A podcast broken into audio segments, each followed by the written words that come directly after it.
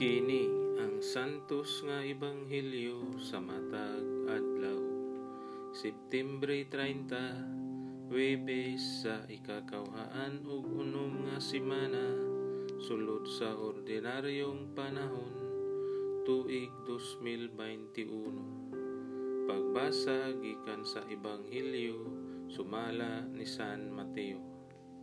Pista karon ni Saint Jerome pare ug doktor sa simbahan.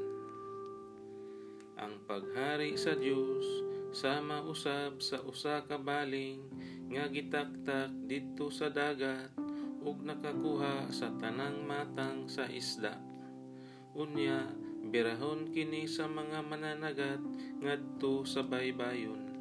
Manglingkod sila aron pagpili sa isda. Ang mga maayong isda isulod nila sa ilang mga sudlanan ug ang walay pulos nga isda ilang ilabay.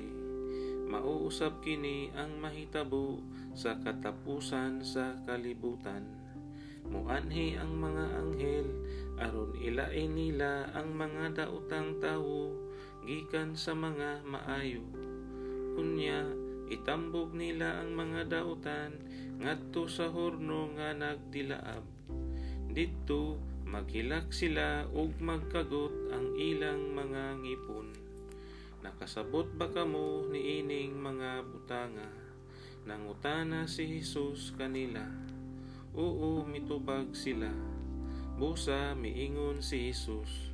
Tungod ni ini ang tanang magtutudlo sa balaod nga nahimong tinun-an ilalom sa paghari sa Dios sama sa usa ka tagbalay nga nagpagawa sa bag-o ug karaan niyang mga kaptangan gikan sa tipiganan.